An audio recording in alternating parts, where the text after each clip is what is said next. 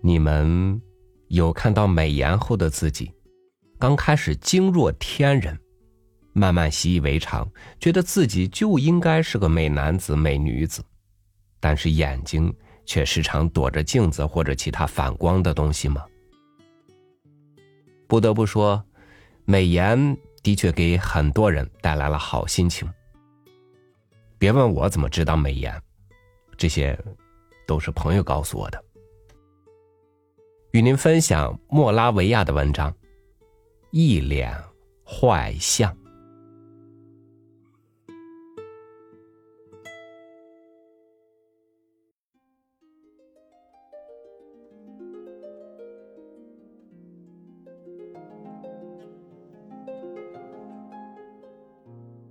我从来没收到过包裹，可是最近有一天，为了尝试一下去邮局领取包裹的滋味儿。我想给自己寄一件包裹，因为我就是在那简陋破旧的存放包裹的办公室里开始走运的。那里存放着成堆的种类不同、重量不等的包裹，到处是墨水斑痕，屋子里充斥着不通风的气味，满地是湿润的锯末屑。话得说清楚了，不是走什么大运，但总比分发包裹的行当要强。谁知道瓦兰蒂娜是不是还在那儿？她总是穿着她那件黑色的围裙，波浪式的褐色秀发披在肩上，就像那些上半寄读学校的女子似的，眼睛犹如两颗安详的星星。苍白的圆脸在黑色围裙的映衬下显得有些发青。我知道性格文静的瓦兰蒂娜富有自豪感。也许，他看到我现在在窗口，就假装没认出我来，只是把被撕烂的污迹斑斑的收据单子递给我，并用他粉红色的手指头点着我该签字的地方。她是个严肃的姑娘，手指没染指甲油。你在这儿签字。然后他看也不看我一眼，就把包裹冲着我脸这边一扔。然后就到邮局的后屋里，钻在那些堆满包裹的书架中间，去浏览他的那些电影小报。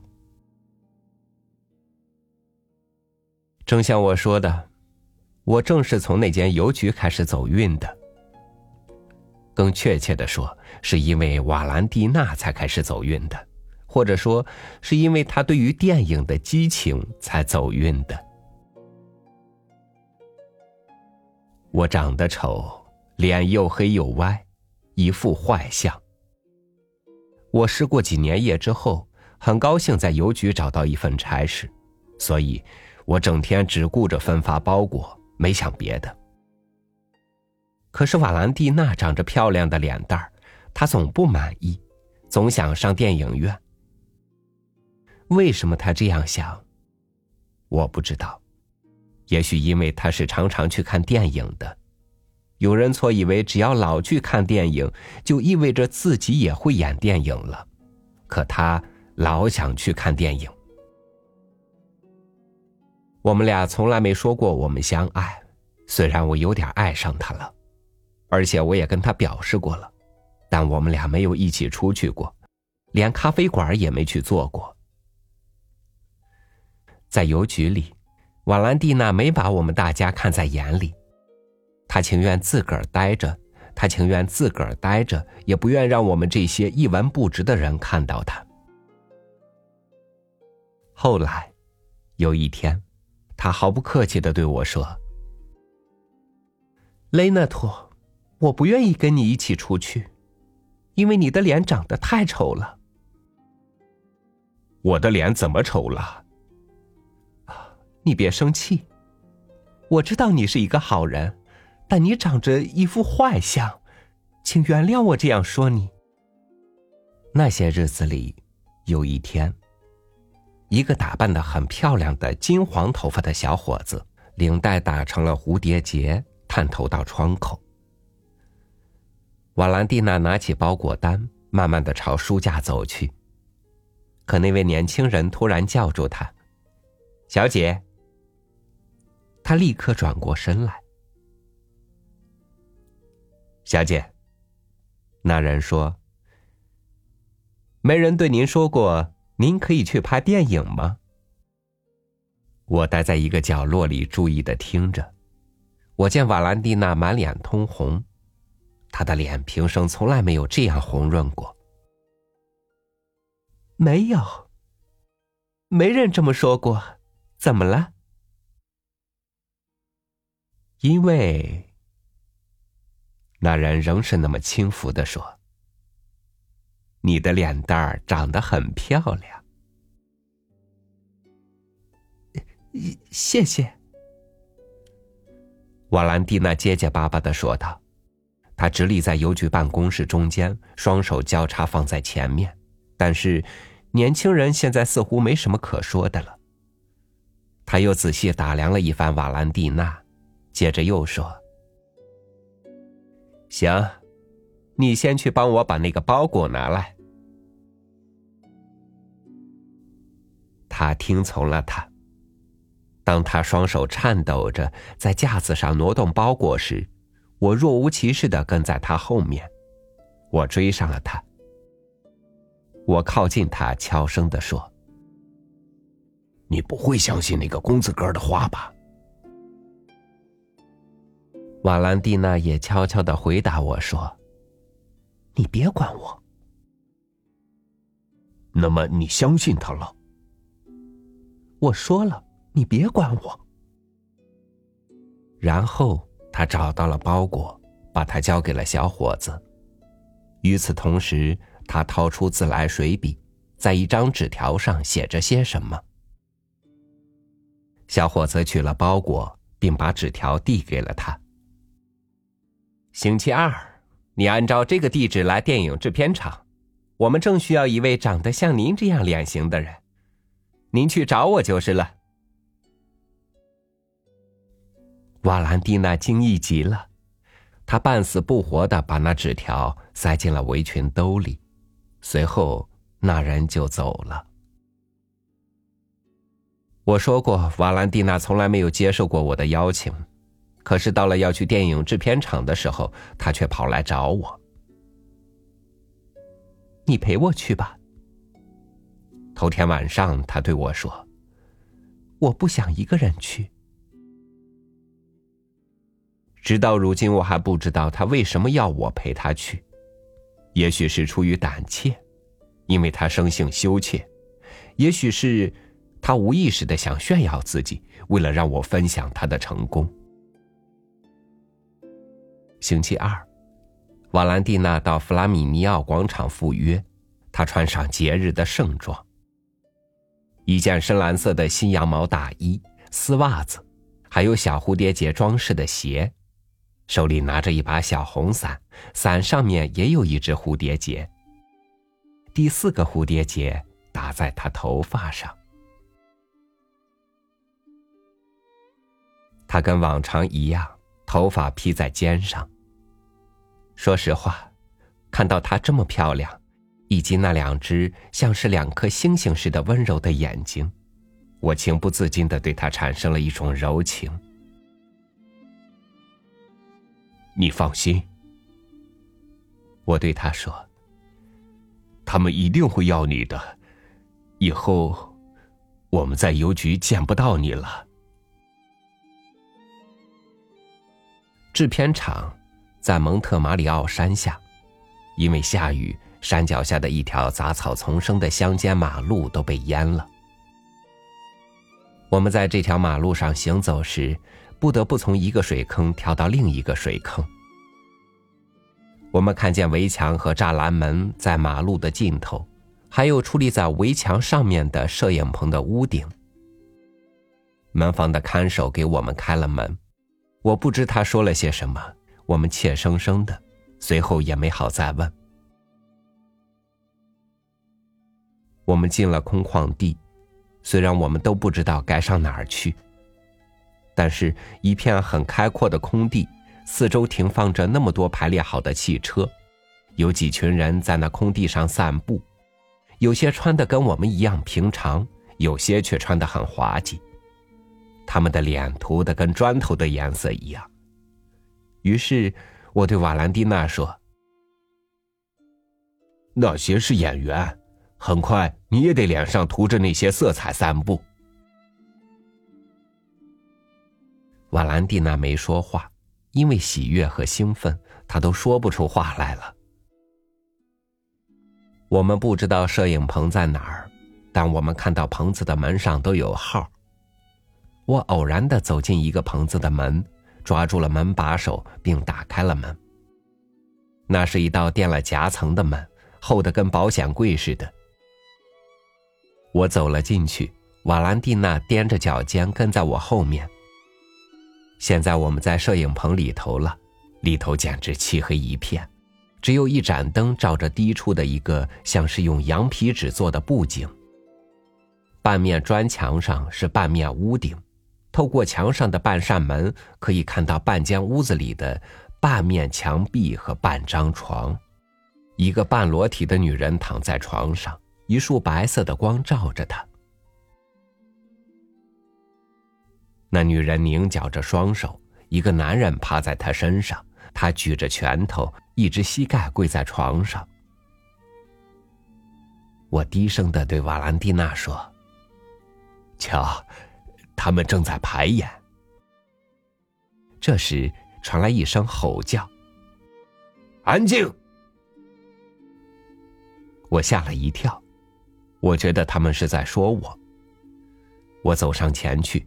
于是发现那半张床后面有摄像机，周围围着很多人，别的人都盘踞在黑洞洞的摄影棚里，像是那么多的老鸭似的。于是那可怜的半裸女演员得重新拧绞着她的双手，那男的得重新举起他的拳头，然后有人抽出两块木头敲打着，发出响板那样的声音。又喊了一声：“安静。”接着是摄像机嗡嗡的响声。拍呀，拍呀。当女演员在床上拧绞着双手时，男的终于打了她一拳头。可是，他是真打她了，以致她发出一声呻吟。我听上去并不是假装的。这就是我第一次进摄影棚的时候给我留下的印象。可怜的瓦兰蒂娜，她是那么憧憬拍电影，却从来没见过。我想摄影棚也会给她留下同样的印象的。然后随着一声“行了”，摄像机的轰鸣声就停止了。女演员从床上起来，灯光熄灭了，大家都来回走动着。我明白是该打听的时候了。我走进一位技师，问他：“劳驾，我找扎嘎里尼先生。”“谁叫扎嘎里尼？”他问道。那人真蠢。我茫然失措，幸好另一位技师热情的凑过来说：“扎格里尼，他不在这里，他在三号剧场。”我们急忙走了出来，穿过空地，朝三号剧场走去。我们又打开了一扇那样沉重的门，走进了一个跟刚才类似的摄影棚里，但这里没在拍电影，里面灯光通明，见有许多人在讨论。我们稍稍靠上前去，因为我们心里害怕，而那些人在那里大喊大叫的，看上去真像是发怒了。一个戴着玳瑁框架眼镜、瘦得跟钉子似的人比划着，双手吼叫。他那两撇黑胡须随着他那一口白牙齿上下跳动着。不行，不行，不行！而扎嘎里尼，正是他，问道：“为什么不行？”小胡子还是吼叫着回答说：“因为他太面善了，是一副好人的长相，可我要的。”是有一脸的坏人相、无赖相、恶棍相的。那你就用普罗耶蒂吧。不行不行，他也太面善，跟面团似的，心宽体盘的，不行不行。你用塞拉菲诺吧。不行不行，塞拉菲诺面不善，但像个天使，而且是个上等天神，谁能相信他能演坏蛋呢？谁能相信他？我明白我们来的不是时候，可已经在那儿了，只好既来之则安之。那导演始终焦躁不安的吼叫着。我乘导演走开的一会儿功夫，走进了扎嘎里尼，低声的对他说：“扎嘎里尼先生，我们来了。”“谁？什么我们？”“瓦拉蒂娜小姐。”我让在一边回答道。瓦拉蒂娜走上前，微微表示敬意。邮局管包裹的小姐是您让她来的。扎格里尼大概已把这件事给忘了，然后他看了看瓦兰蒂娜，似乎想起来了，并尽量以一种客气的语气说道：“对不起，小姐，没有您的角色。怎么，就在星期五，您不是对他说需要一个像她那样的姑娘吗？原来是需要。”可现在不需要了，我们已经找到了。可您倒是说说，我恼怒的说：“这算什么事儿？让我们来这儿，又说已找到另一个了。那我又有什么办法呀？”我正想回他几句难听的话，可这时突然听到有人喊起来：“就是他，就是他！”这就是所要找的人。冲到我跟前的是导演，用手指点着我的胸膛，两眼闪闪发光。我尴尬的问道：“他，谁呀？”导演说：“ 您是个歹徒，是个拐卖女人的骗子，一个恶棍，一个靠女人卖淫为生的男人，对不对？您说说。”您是不是一个无赖？瞧你说的！我生气的说道：“我是国家的一名公务员，我叫雷纳托·帕利基尼。不，您是我们需要的恶棍。您那副面孔正是我寻找那种无赖的面孔，您就是无赖。还是长话短说吧。”扎嘎里尼走过来对我解释说：“他们正在找一个长有一副无赖相的人当一个小配角，而我的长相正好合乎他们的需要。这样，如果我愿意的话，排练的那天我可以来一下。”那瓦兰蒂娜呢？毫无办法，他这样的我们应有尽有。导演兴奋中大声吼道。但后来，他看到瓦兰蒂娜眼泪汪汪的样子，就立马改口，用一种亲切的口吻说道：“哎，今天我们需要长得像无赖的人，我们找着了。以后，当我们需要长得像天使般的人时，我们就考虑您。”啊，我们就这样走了。可是，一到电影制片厂外面。走在杂草丛生的小路上时，瓦兰蒂娜就离开了我远远的，她一言不发。跟往常一样，在无轨电车站的月台上有很多人。他茫然的环顾着四周，可怜的姑娘，在梦想能拍上电影发财致富之后，坐无轨电车对她来说似乎太委屈了。他突然对我说：“再见，再见，再见，雷纳托。我想叫一辆出租车，是因为我有急事。我不让你坐我的车，因为我们住的不是一个方向。”他没等我吭气就走远了。他穿过了湿淋淋的街道，身上飘着那么多的蝴蝶结，朝出租汽车站走去。后来，我没再见过他，因为第二天我没法去邮局，我去排练了，而且排练的很成功。从此，我就开始在电影制片厂工作，没有怎么间断过。我专演各种小配角，有时不用说话，总是演歹徒、恶棍、拐骗妇女者、骗子、窃贼一类的角色。最近我在街上遇见了一位邮局管包裹的老同事，从他那里得知，瓦兰蒂娜已与一位离他四个窗口的自取邮件处的职员订婚了。